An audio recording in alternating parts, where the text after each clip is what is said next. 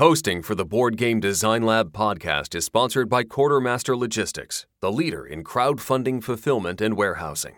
Check them out at qmlogistics.com. Welcome to the Board Game Design Lab podcast. Each week, we want to bring you an insightful interview on a specific topic in board game design to help you design and create games people love. And now, here's your host, Gabe Barrett. What's up, my friends? Welcome to the Board Game Design Lab. Today, we're talking about rulebooks. We're talking about how to write a great rulebook, a rulebook that's easy to teach, that your players love, that they don't dread, that's not just this big waste of time, and then they got to go watch a video. No, a rulebook that actually works. We're talking to Dustin Schwartz, a professional rulebook writer. Dustin, welcome to the show. Hey, thanks, Gabe. Thanks for having me on. Yeah, man, I'm excited to hear from you because you're a pro. You're not just some guy we picked up off the street. You're not just somebody who has written uh, rule books for his own games. No, you you write rule books professionally. Like people pay you, and so I am I'm stoked, man, just to kind of get your thoughts and ideas and, and opinions and advice on this. But just real quick, maybe people never heard of you, never seen your name at the bottom of a rule book. Uh, kind of give me your bio. Who are you? How'd you get into games and writing rule books and all that good stuff? Sure. Yeah, it was uh, you know similar to so many people's entry stories to the hobby it was probably five years ago. I think my brother gave me a copy of Ticket to Ride, and you go down the rabbit hole from there, right? Yeah. Uh, that that was my story too, and it was 2014, I think. So it's about four years ago now that um, Matt Riddle, you, people might know him, mm-hmm. uh, designer, and he put out an all call like, "Hey, we've got a rule book for a game that's coming out. Anybody want to look it over?" And I I looked it over and sent him some feedback, and he's like, "This is really good. We're going to use everything you put in here." and so I kind of planted a seed of an idea that was fun. Could I do that more? Would it be useful? And uh, so from then on, it's just been rulebook after rulebook. It's been fun. Yeah. So, but how did you get connected with more people? Did you just kind of approach people and say, "Hey, I'll do this for free," or do you need some editing or proofreading work? Like, how did you kind of really get that ball rolling? Yeah, that was that was a lot of it early on. It was just sort of like, "Hey, I, I love this hobby. This is a way that I can kind of give back," you know. And so it was usually folks on the indie circuit. I kind of felt like, you know, hey, they, you know, one man operation kind of a thing. Uh, let me see what I can do to help out. And so there was a lot of that for the first, you know, 12, 18 months or so. And then someone who I'd worked with said, well, you really ought to charge people for this. This is like a, this is a skill. And so I kind of agreed with that. And so uh, tried to take it, you know, more of a part-time basis from there. But connecting with people, a lot of it was social media. Yeah. Um, you know, there's, you've, I know you've talked with a lot of publishers and designers and, the uh, Twitter crowd with the board game community. There's a really cool nucleus of people there, and uh, that's where I've made a lot of contacts is through Twitter, and um, so that's that's my number one source of connecting with people. And then you know it helps that now I can say I've done such and such games, or even just this many games, and you know that kind of helps. Okay, he's not a a fresh face. He's been doing this. He's got some experience. Yeah, definitely. You get your foot in the door, and then that opens up a whole lot more doors down the road. You know, I'm working on a book right now uh, that's game design advice from different game designers. And so the first few people I approached about it were people I already had some kind of relationship with. They'd been on the show or I knew them, friend of a friend kind of thing. And I said, hey, will you help me with this? And then once I got their responses, then I started going out to all the designers, people I have never met, never talked to, and said, "Hey, these really cool designers that you've heard of, they are part of this. Do you want to be a part of this?" And and a lot of them are saying yes. And so I think there's so much value into just get out there, right? And like you said, get on Twitter. Now, did you like cold call people? Like, how did you kind of get your foot in the door? Really, did you send like direct messages, or, or what did what did you do as far as approaching people you had never met before? Yeah, in the early on, it was a lot of folks were putting out a, a call for help, you know, and so at that level, there's there's only so much merit I, I would argue in like a, a, a crowdsourcing your rule book, yeah. you know. But uh, but what merit there is, I was I was trying to help out from from that end of things, and so that was that was a lot of it in the early going was people were asking, not me specifically, but just uh, Kickstarter backers in particular. I've been backing games on Kickstarter for a long time, and um, that was sort of my segue into like helping indie folks. There's a lot of a lot of people taking their projects to Kickstarter to get them funded. So it was a lot of that in the early going. People putting out a call, I'll call for hey anybody who's got the time and the inclination to help out, send us your thoughts. So I would, and sometimes it was through BGG. Uh, a lot of other times just direct email and stuff that they you know sent out.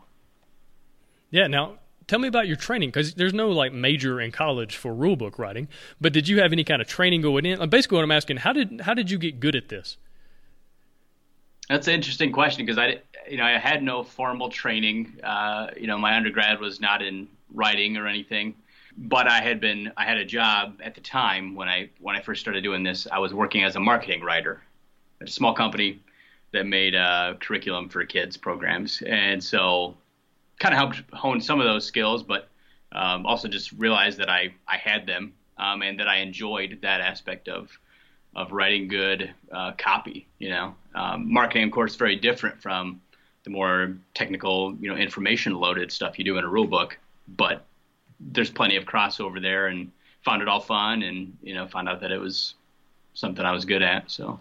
Yeah, when people ask me about rule books, and you give me your opinion on this, just tell me if I'm wrong or, or right in my, my opinion.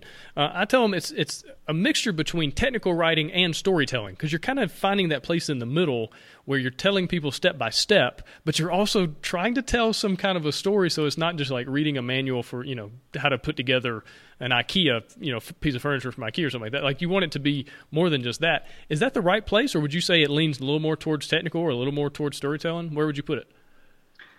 Uh, it's an interesting question. I think that there's you want the the strong technical soundness to be there, mm-hmm. but you want it to be the skeleton, and you don't want anybody to see that. Yeah. What you're saying, I totally agree with. You want uh, what people read. You know, you want it to be conversational in tone, um, and you want it to be easy reading. You know, make yeah. it as easy as you can, while still, you know, the the skeleton is there that uh, proofs it against um, all the questions that you know hopefully someone might throw at it.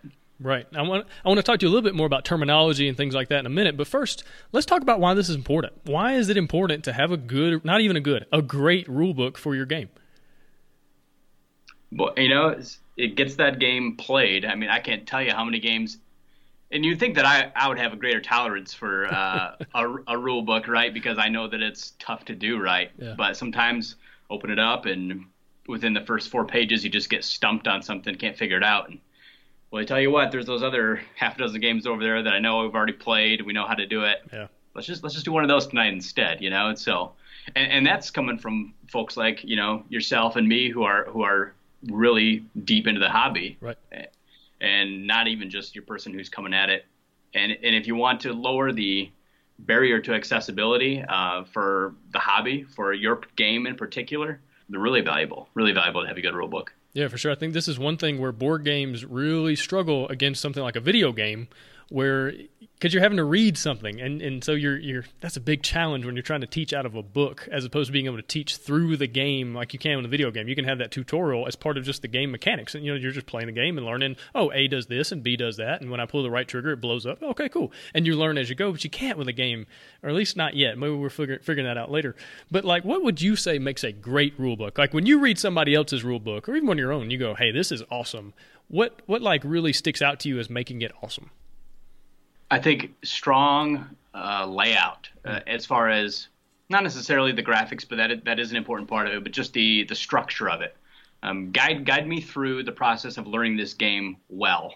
You know, in the same way that uh, if you go to your your local game night, uh, you probably know the people who are really good game teachers and the folks who struggle with that skill. Um, and you much rather learn it from you know someone in the former category. So the same thing with the rule book if all the information is there, then someone who's good at learning games is, is going to figure it out eventually. Yeah. But uh, if you you know really think through the best possible way to present that information, uh, put your you know do they need to know this important concept before they even you know jump into the rest of the game? If so, then maybe do something unorthodox and put that at the start of the rule book. So questions you got to ask yourself is you know, what's the best way to present this information? Yeah, so layout is huge, and, and I totally agree. If you know if you're learning things in the wrong order or something like that, it's going to really make it difficult to learn the game in general. Anything else that you look at and you go, okay, every rule book needs this or something like that? Uh, definitely a well thought out and consistent set of keywords. Mm. Uh, you know, nothing drives me battier than uh, someone who's using this word over here. You know, well, it says, you know, it says movement over here, but then over here they're talking about travel or something like that. Are, are those separate things? Those two different actions? No, just someone wasn't quite as uh, consistent with their keywords as what they should have been. It leaves that doubt in the player's mind, or you spend 15 minutes flipping through the rulebook trying to figure out where that rule is defined. Well, you already knew it; they just were careless. So, you know, investigate that in the early going. I think because sometimes um, not only do you want to be consistent, but with your your pool or your glossary of keywords, um, you can also really make some good shortcuts for learning with your keywords too. You know, if if you've got a very difficult concept or something that you know takes a few sentences to explain, figure out a good keyword that means that. Then you only have to say it once in the rulebook, and then from then on, once they know that travel is you know the conglomeration of these four rules, then you can just say travel whenever you mean that. And you know, people who work for Wizards of the Coast doing you know card games or whatever, they they've got this kind of skill on lockdown, right? Because you have to with card text, uh, something that uh, the board game space I think struggles still a little bit with, but it's coming along. Yeah, that's a great point. Just streamlining all that stuff down. Now, how do you feel about a glossary or having something in the back of the rule book as far as as that goes? Do you use glossaries in your books? It depends. Some of them do. Uh, I think there's kind of like a you just have to decide: are you at that tipping point where there's enough information that it's worth you know having that reference, or are there just a couple of key terms and they're defined you know in line, and you just you know you think it's intuitive enough the players will pick up on it. But yeah, once you get to you know a certain point where you've got a whole bunch of keywords, especially if you're using words in less than 100% intuitive ways, um, then for sure you want to have that that reference guide. I think one thing I think of is uh, bottom of the ninth, the uh, two-player baseball game, right? And they they learned uh, the Dice Hate Me crew. They learned that that that first edition rulebook, of course, there was a ton of baseball knowledge in there. Some of it, you know, kind of assumed on the player's part, and so I, I helped them with their comprehensive rulebook. They included with uh, the expansion later on, and uh, we made sure we included a, a long list of of keywords at the back so that your person who comes to the game with zero real world baseball knowledge can still play the you know the simulation. Yeah, I think that's a great point. Is is being aware of prior knowledge and what you know isn't necessarily what the players know, and giving them giving them the opportunity to learn that information without having to Google it is probably a better way to do it. Now, when do you suggest somebody should start working on their rule book? I mean, if they're just you know prototyping and they've just barely got a prototype to the table, should they start then and go and start writing rules down, or when do you suggest they begin that process? I think once you want to get your game out for blind play testing, I think that's when you, your rule book and its form uh, starts to matter. Um, if you're still just, you know, you're at your every play test um, and you're teaching it to players, it doesn't really matter that much. It's simply just for you, just like a, a notebook, really. You know, you tweak it as you make adjustments to your own rule set. But once you have other players who you want without assistance to be able to decipher your rule set and play, you know, the game experience you designed, then it starts to matter, and you start to think about those things. You know, uh, are they going to butt up against this question here? Um, how can I answer that? So I, th- I think once you hit that, and it's unfortunate, but I think that right now that is not the the uh, time frame that most people are starting to look seriously at their rule books. People who are, kudos to them. I, I work with some of them, but um, right now it's kind of like the last thing you do uh, mm. before you send it to press. And sometimes you just have to, uh, but I argue that the definitely the better method is to get that going in the in the early stages of your blind playtesting if you're doing that. Yeah, for sure. If you're going to skimp somewhere or cut a corner, don't cut this corner, right? Take the time it takes to really write it, to proofread it, to edit it. Because again, if this thing doesn't work, your game doesn't work. If people can't figure out how to play, they're not going to play. Like you said, they're going to play another game. And so, talk me, talk to me about your process when you're sitting down to write a rule book. Maybe somebody's you know coming in and say, "Hey, we want you to write a, uh, a rule book for our game." Like, tell me about your process. What do you do? How do you start? All that good stuff. Sure. Uh, depends on what someone's looking for. You know, sometimes uh, they've got a, a, fairly polished rule book, um, and it simply needs a little finishing touch. My favorite ones to work with are the ones that are basically just uh, a notebook. These are all the rules because, uh, you know, the the person who's coming to me, designer, publisher, whatever, they they have the expectation that uh, just arrange this in the way that makes best sense. Um, so that's all you got to do, like, right? it's like handing me a box of Lego and like build this. So that's my favorite thing to do. Uh, but so so if if someone's coming from that approach, then the first thing that I do is you know it's kind of like uh, name or label all of the major pieces of that rulebook, and then to start doing swaps. You know, does, does this work better over here? How does the structure work? So kind of build that that skeleton uh, first, and then from there, you know, you start getting into detail after that. Yeah. Now, did they send you a like prototype copy of the game as well, so you can kind of really understand what these pieces are, what these cards are, that kind of thing, or they just give you uh, just the information in a Word doc? That's that's ideal to have a prototype on hand, um, and I, I recommend that. I don't require it because sometimes people's time frames are just too short, you know.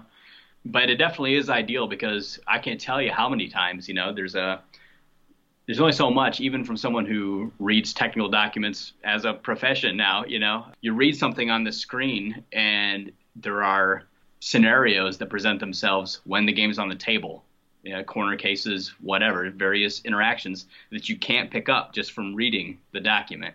So definitely having the prototype lets you see those. You know, it, it's you are seeing what the players will see, butting up against the experiences the players will have, and if you can anticipate those, then so much the easier for the end user. Yeah, for sure. Now, we talked about this momentarily earlier as far as writing a rulebook that's teachable, how do you do that? How do you write a rulebook that's easy to teach? That you know, when people are reading it, they're not having to go, wait, hold on, so I got to let me reread this, and it like wastes all this time. Like, how do you do that? How do you make it so it's easy? I, th- I think this part is simply enough uh, easier than it even seems. To, you know, there's there's a few really basic things you can do that dramatically, I feel, increase how easy, how accessible your rulebook is and I, I, think one of them is use lots of white space. Okay. That seems that seems so elementary, but you know, this is 2017. People read what greater than 70% of their information on the internet, mm-hmm. and on the web. You know, people use so much white space. Uh, we're not reading books where you know there's no paragraph breaks. Um, so in, include lots of paragraph breaks. Put lots of white space in your document. Um, don't don't go wall to wall with text. You know, if your rule book is a square, a, a, large square like you'd find in a ticket to ride box. Use two columns, break up the information that way so you don't have to read all the way across the page. And that I feel goes a really long way um, to making it easy to read because you don't get fatigued. You know, like you were just saying, I just read that and I lost myself in the first sentence of that eight sentence paragraph. You know, right? Um, so if you break up the information a little better, um, it's easier to digest. Same thing. I tend to, at least, uh, it's a tendency I fight against is to you know be more verbose or use longer sentences. And I, and I always find nope, break this up, get rid of that semicolon, just just put a period there, Dustin, make that a new sentence. You know, um, that way you know lose someone in the ins and outs of your five nested clauses in a given paragraph. Those two things combined with you know using everyday language where you can, uh, those would be like the three main areas I would find that go a long way toward making a rulebook more teachable or learnable. Yeah, and one thing, me personally, I, I, love about having white space in in rule books is I have a little bit of dyslexia, and so my brain, for whatever reason, switches words around, switches letters around, puts you know, I, I start the next line at the wrong place, and I'll read a sentence just totally wrong. Like, wait, I, and so when you have white space, that happens less, or at least in my experience. There's more room for my brain to kind of comprehend what's going on. And so I really like what you're talking about there. And as far as like how do you how do you make it easy to teach, but then also easy to refer back to? Now, now in a perfect world, somebody learns your game one time and they never have to look at the rulebook again, and everything's perfect. But that doesn't happen. And so, how do you write a rulebook so that people can easily ac- re re-access that information? Yeah, that's that's where you know uh, you'll come into the the usefulness of something like a glossary, because you know I'll reference bottom of the ninth again. You know, we uh, teach all those keywords in line where they where they're relevant when the rule crops up. You know, in the in the rule book itself, in the body of it. But then also you got a glossary so that if you're trying to remember that or you're referencing it off of a card later on, and you don't remember, um, you know, what a crush means. Uh, what does crushing a pitch do? Oh, it's right there as well. So you don't have to go back to where it was taught in line. But sometimes it is difficult, right? There's some difficult judgment calls you've got to make on whether or not um, something is better for referencing or for teaching, because there are moments where those things are at odds with one another, right. and you've got to make a, a call on you know what you're going to do about it. Now, what are your thoughts on having two separate rule books in that? Because I've seen some games that have kind of the learning rule book and then they kind of have the reference book. Any thoughts on that? Have you done that in the past? I haven't done that, and that's something I would I would like to do at some point. I don't know that it's something I'll suggest. Uh, really, um, I, I personally like having just a single a single document, and if you need to have separate sections, like I talked about, if you need to teach a few core concepts, you know, at the beginning of your rule book, do it that way. But uh, if you know if a client ever comes to me and wants to do that, I think it'd be a fun challenge to take on and how to best you know manage the user experience across like a two rule book concept. Yeah. As far as referencing or going back to rulebook, have you used like number systems? I've seen some rulebooks that have, you know, this is section one and this is paragraph three, and so it'd be, you know, 1.3, and they'll kind of like number their paragraphs or number their sections to make it easier to reference. Do you do that or any other kind of system, or do you have any advice for that kind of thing? Yeah, that's like the classic uh, war game rulebook approach. I right. think, like you know, uh, reference this table in 5.3.1.c. right. uh, I've not done anything that extreme, but yeah, I do think that's uh, you know, when you've got, say, your your main section that you're working on is how a player takes their turn. That's the general concept, and there's five different actions they can take. Um, you know, yeah, number them. Uh, number each subsection. You know, first action is move your player pawn to be, you know, use a generic example. Uh, label that number one, and then your next thing number two. And I find the same thing with uh, setup instructions. Oftentimes, folks will just use a either just separate paragraphs or they'll use a bullet a bulleted list or something like that. But I always push for using a numbered system because, uh, especially for setup, right? Because a lot of times you are, at least I find I do this, and other people do as well. You read, you know, step one, and you like set the rulebook aside to carry out that step. Right. You come back to it. Oh, if it's a bulleted list, I gotta you know scan the whole thing again to remember where I was. But if I see, oh yeah, I did one. Okay, so two is where I'm at so that's a fun way too. But I, I, agree generally with the concept that it's a useful way to kind of bookmark information for people to use. Uh, you know, whether you use alphabetical numeric, eh, you know, identifiers or use a numbered system. Uh, sometimes even I find it's really vital to be consistent with formatting for different levels of information. So if you know your five main sections of your rulebook is uh, the overview, how to set it up, how to play, what ends the game and final scoring or something like that. If they're all in caps and formatted at 14 point font, that's great, you know. And then and then the information within that, those I'll use another one. It's just like you know every English paper you write back in the day, and, and they tell you to write a good outline. That's how you do that, and you make sure that everything that's at the same level of outline uses the same type of formatting. Yeah, that's great advice. As far as other ways to distinguish information, things like that. Do you ever use like colors? Like for instance, I've seen some rule books, and anytime they were talking about combat, it would be in like a red-ish, you know, colored box, and anytime they were talking about something else, it'd be in a yellow section. Do you do things like that, or have any other kind of thoughts on other ways other than just numbering things to distinguish stuff? Yeah, that's that's great. I I don't like to overuse color, but using it, you know, in just select ways, I think it is very valuable. For instance oftentimes you'll hear players say that, oh man, I wish that that rulebook hadn't put that important information in the little sidebar or something like that, you know. And usually it's like a little thing that starts with note, such and such uh, does not apply in this scenario or something. Uh, for me, as the rulebook writer, I always sympathize with whoever wrote such, you know, those rulebooks because I'm thinking, well, every, everything to me, everything in the rulebook should be read, right? Right. It's all it's all important information. But uh, if you don't want the player to miss, if it's that vital thing, you know, put it in red text. Important. I just did that in a rulebook last night. We had, you know, and again, you don't want to overuse it because then it's it's not important text, right? If everything right. is colored. But uh, there was like three really important things that we wanted to make sure players didn't forget. So it all starts with a, a bolded, red lettered, you know, little signal like, "Hey, stop, read me. Yeah. I am important." So, and I, have also started doing that with um, example text sometimes if, if examples have visuals that accompany them, that's great. Um, not not every rulebook will. So if you can set that in a different text, uh, a different color of text, then you know it's kind of a, a, signal for your eye that okay, we're done. We're stepping away from the main narrative right now, and they're showing me what this looks like in a lived example, and then we'll go back to it. So it's just again another way to chunk information and to help the reader know when one chunk ends and another one begins. Yeah, thinking about what you're just saying, Signal, with the setup, and and also thinking about making games more accessible and things like that.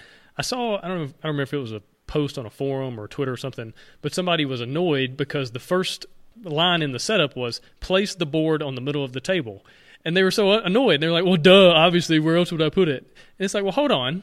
If somebody was new, like brand new to this whole gaming thing, this whole hobby, they wouldn't necessarily know, oh, I need to take the board and put it in the middle of the table. And so, what are your thoughts on that as far as like really writing in such a way where you're not missing people, like you're using terminology, using, and let's talk about that. Let's talk about terminology, where you're really making things accessible, even even if it almost seems too simple to us as gamers. Yeah, yeah. You got to you got to assume a certain level of knowledge, right? But where where do you draw that line? You know, for instance, usually I I won't explain what a, a hand of cards is uh, necessarily. It'll just say, oh, deal three cards as that player's hand or something, you know, because card games are ubiquitous, right? Been around for, for centuries. So, so things like that, of course, you know, you don't necessarily have to define. But yeah, I, I think if setup includes that the main game board gets placed on the table, I'm always going to put that in there because if I don't, then it to me it almost reads like the setup instructions are incomplete. I always like to this this is something I like to do with setup instructions is always make sure that I tell the whoever's reading the rule book what to do with every piece that comes in the game. Because uh, I've had that experience, right? Like you, you set up everything, you go through the entire setup instructions in a rule book. Like, oh man, it didn't tell me what to do. I don't even know what these are. Yeah. What, what's this deck of cards? What are these tokens? You mm-hmm. know. So even if it's not something that is currently used, you know, it's not like it doesn't get placed in a specific place on the board, or it's not cards that get dealt to players, or or something like that. Um, if it's just like a supply of tokens. Uh, I'll put that as like one of the last things in setup. You know, set the uh, idea tokens off to the side as a supply. You know, and, and, I usually include the number too. Set the 28 idea tokens over here, right. and that way the person who finishes up reading the rules like, ah, so that's where those are supposed to go.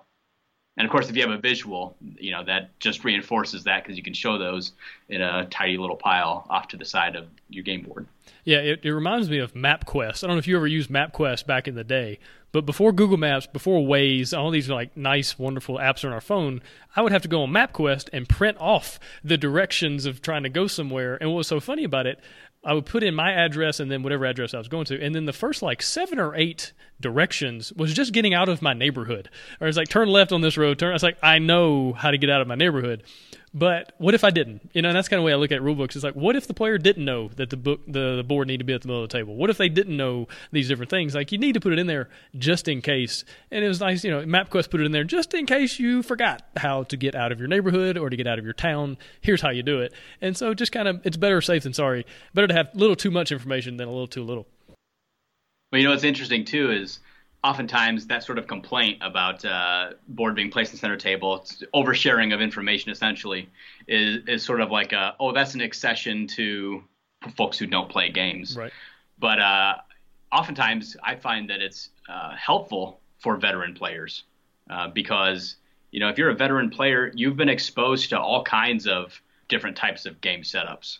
Your average person who plays card games, they've mm. never played Hanabi, so right. it would never occur to them to pick up their cards backwards, right? right.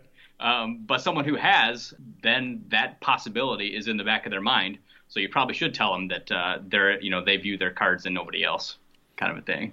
Yeah, and especially if it's a rule where this is like game changing. Like Hanabi doesn't work if you don't play the game that way. And it's against everything else you've ever played in games. And so i think it's real important to make sure that those kinds of rules really stick out. Now you mentioned like you know putting them in red flashing lights and anything you know. But any other advice on especially rules that are pivotal in a game any other ways you found that really help readers of your rule books to like really make sure they see that information? Yeah, and you know, I'm normally not a fan of of repeating information in a rule book. Uh, there's kind of different schools of thought on that, but I tend to like if it's important information, then you make sure that the first time you talk about it, you know, it's it's uh, you know got starring status. But um, but sometimes it does matter if if other things are kind of going to call back to that later in the rulebook.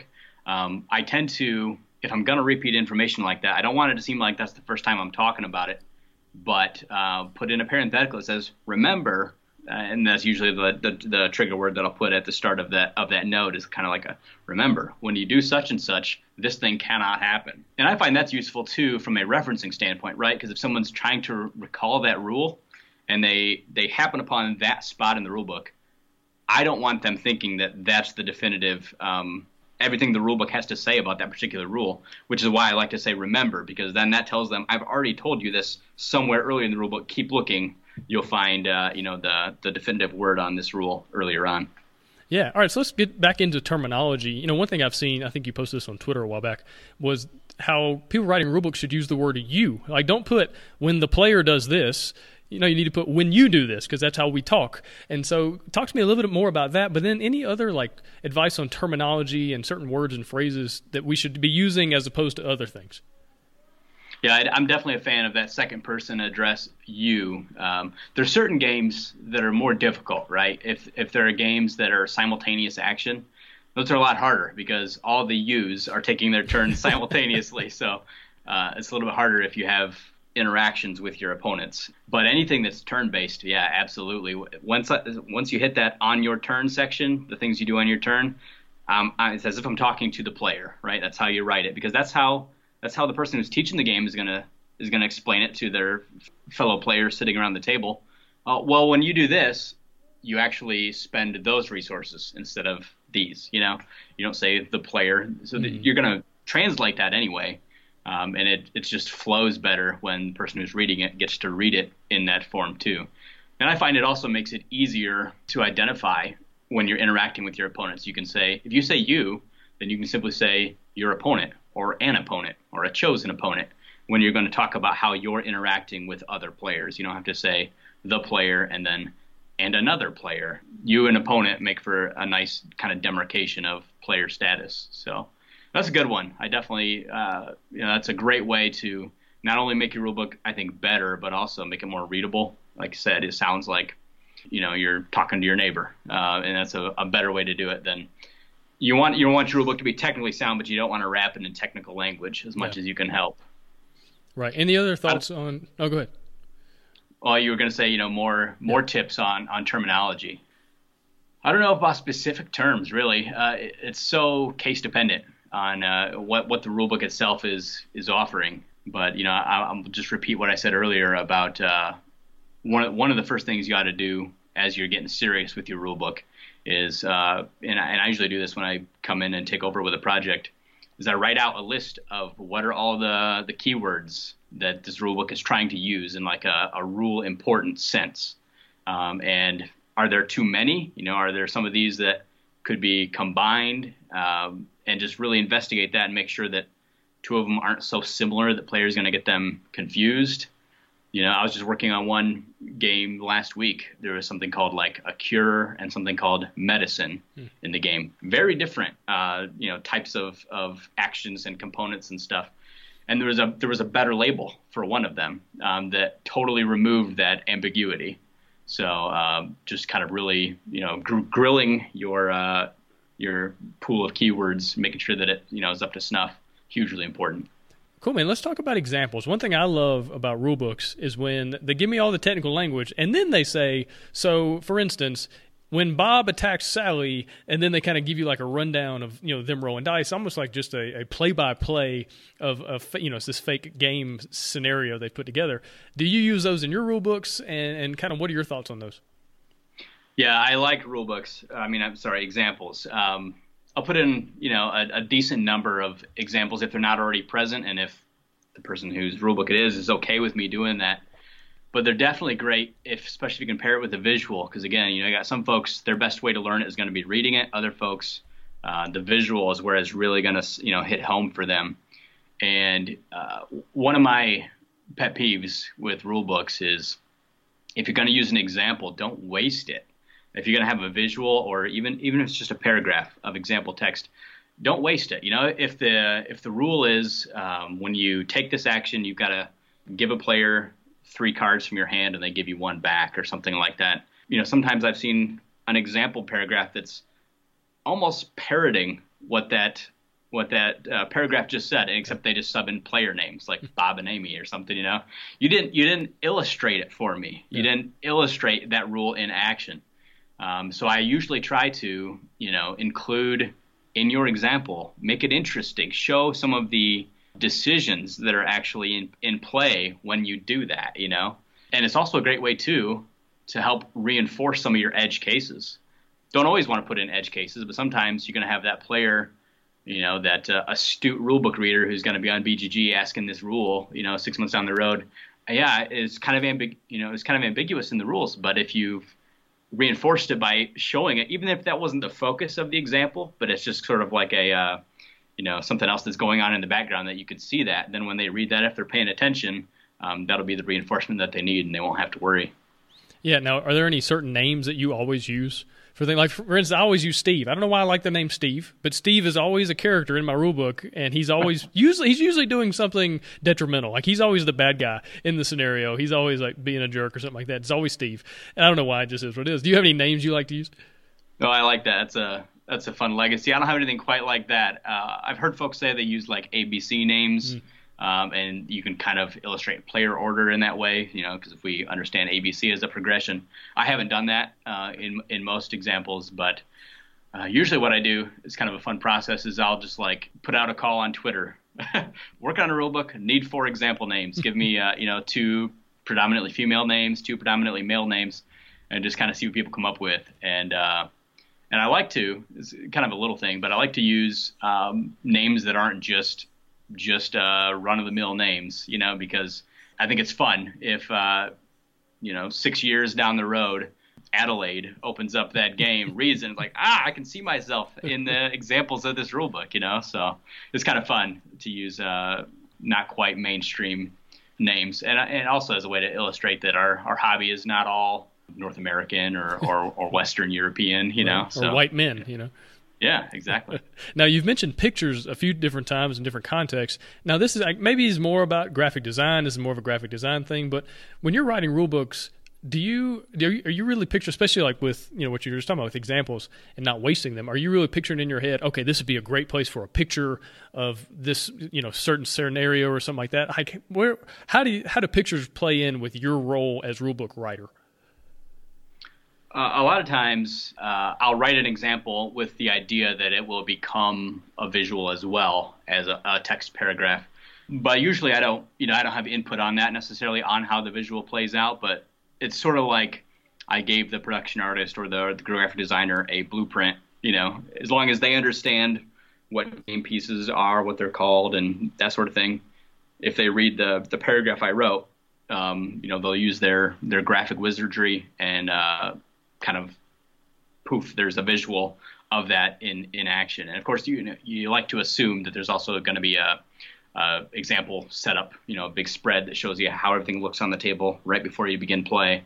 And other than that, I don't I don't usually assume more graphics than that, um, and I'll just let you know if they put in more, that's awesome. Uh, you know, I, I love the sorts of graphics that's like anatomy of this card, uh, and it's you know all the different pieces of information on this card. This is what they're called. This is what they do. Um, so usually that's up to the graphic side of making the rulebook. That's like kind of at their discretion. And when I see that, I, I give a big cheer, you know, because uh, it again, it's simply making it that much easier to learn the game and and uh, teach it. But uh, it's usually the the examples where I'll kind of like it's, it's a little placeholder, you know, and if if I need to, I'll let them know these places right here would be great great ways for or great examples uh, for visuals. Yeah, I think the picture of the setup is is a must have. Like 100% of the time, you have to have a picture of the setup. Luckily, that's that's more and more the case now. I mean, back in the day, there'd be rule books and it was just text. And good luck. Hopefully, you figure this out how it's supposed to look at the beginning. Uh, but another thing I've learned, and, and, maybe you can kind of speak maybe more in depth about this uh, with some other cases that you've kind of seen this kind of thing. When my uh, the football game I've been working on, when I wrote the very first rule book and I was actually doing blind playtesting and, and not necessarily like with me out of the room, I just wanted to give somebody a rule book and say, hey, teach me the game. Like, tell me how to play. And let's, is I had the, the picture of the setup on page two and then the actual like step by step was on page three. Not meaning to, it's just kind of the way it worked out with the layout. And so the guy teaching me how to do it had to keep like turning the page and then looking. And he's like, he looked at me, he said, "Can you can you make this like on the same layout where I could just look at and like not have to turn the page. I was like, holy, holy crap! I never even thought about that. yes, that makes so much sense. Any other things you've noticed as far as pictures and text that it just makes more sense to have them in a certain layout or in a certain arrangement, anything like that? One thing that's really great to do is if uh, you've got specific icons that, that are important in your game, whether they're on the game board or players are going to d- discover them on cards eventually, those sorts of things, and where you explain those in the rules, um, you know, just drop a little graphic like at the start of that paragraph that shows, you know, I mean, you can put the the name of the icon too or whatever, but but it lets them know, oh, you know, on a quick scan, if you're looking for that, you saw it on a card or whatever, uh, boom, uh, here's the paragraph that explains what this icon means. Or if you got a lot of them, it's kind of the same thing as a glossary. Put in like an icon reference so that they understand what all those mean. So that's a great way. You know, it's not necessarily a uh, a huge stunning visual in the way that some of the examples are really great for illustrating the game in action. But if you've used icons as shorthand for rules, which is really what they are. Uh, if you put if you use them to good effect, then go all the way, and also make sure that you're using them in your rulebook. Just discovered, uh, thanks to Randy Hoyt, who I know you've had on the podcast, a font called Font Awesome, mm-hmm.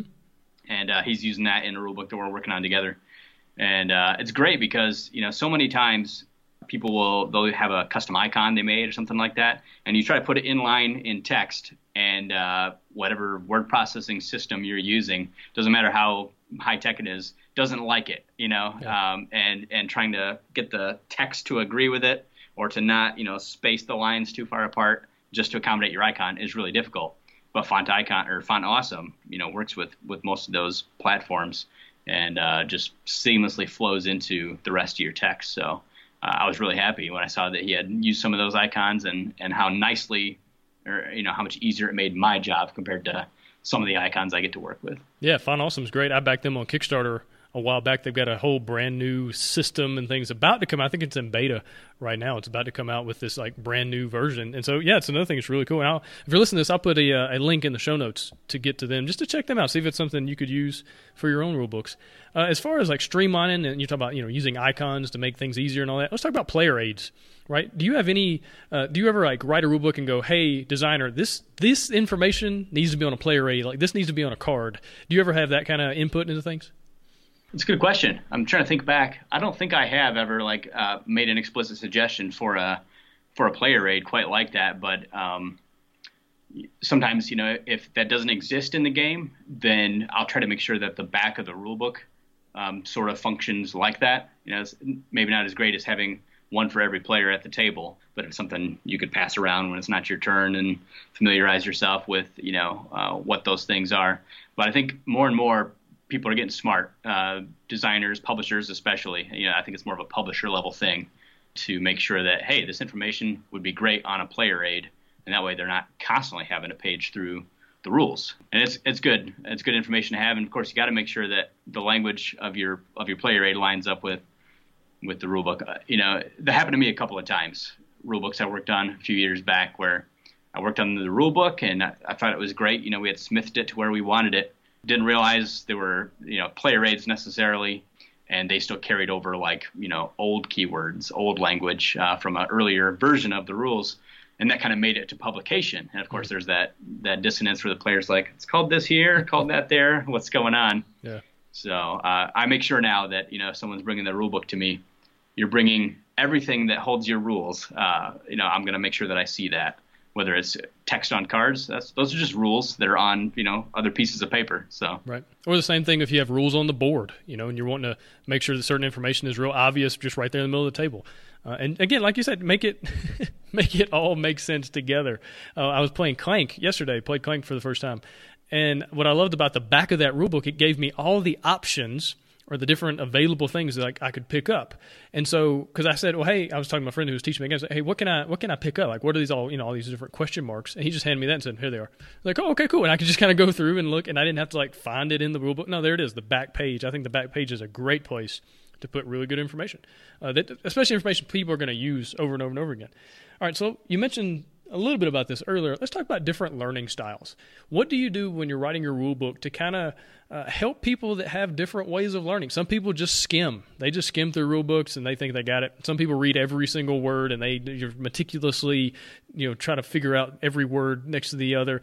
So, what do you do trying to find that place in the middle where you're you're reaching as many people as possible with different learning styles? Yeah, the uh, you know, putting in key visuals is a good one.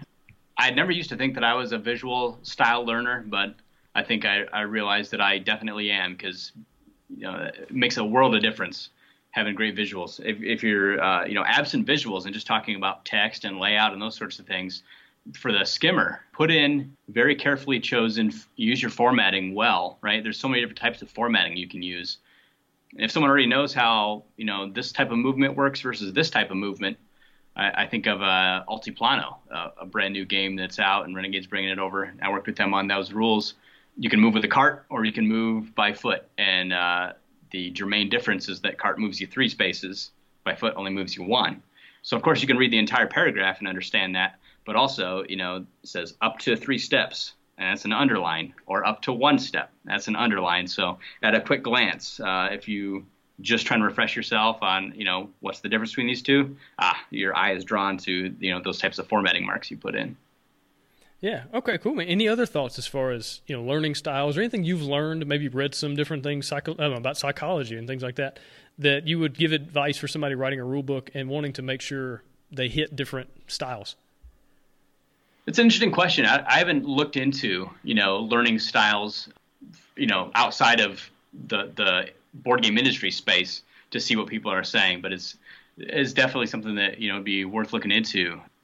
I, I tend to just trust my intuition, I suppose, um, you know, when, when, writing. But again, a lot of it is just right, right for the the lowest common denominator. And not saying that's a, a four year old, of course. You, know, you don't have to write to a. I, I think the common refrain for like military jargon or, or military manuals was like write for to an eight year old reading level. Yeah. Um, I, I think that you know today's 2017's board games like the it's a little beyond that uh, as far as like having to explain some of the concepts that you know uh, people are coming up with to make for fresh designs. But do it in as little words as possible. You know the, the more words you've got the more room there is to be misinterpreted and the more just exhausting it is to read. Oh man i got to read a 24 page rule book you know? Could this have been 16 could it have been 20 so yeah, I don't I don't know about specific learning styles, but that's that's definitely something I'm open to figuring out, uh, you know, and kind of adapting my rulebook writing or editing style to that. Yeah, I think across the board, gaming in general, we're, we're, still learning. We've got a long way to go. I mean, this whole renaissance in gaming, I think it's just beginning. I don't think we're anywhere near the middle, let alone the end.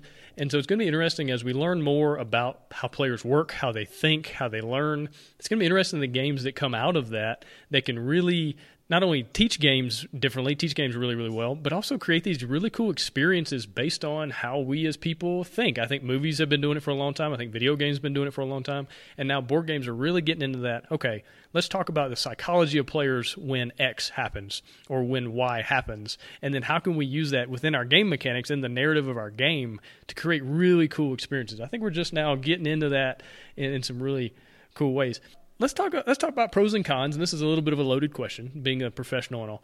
But like give me some pros and cons of working with a pro right? If i've got my kickstarter you know it's up there it's funded it's good to go and now i'm really diving into like i need to make sure this rule book looks good.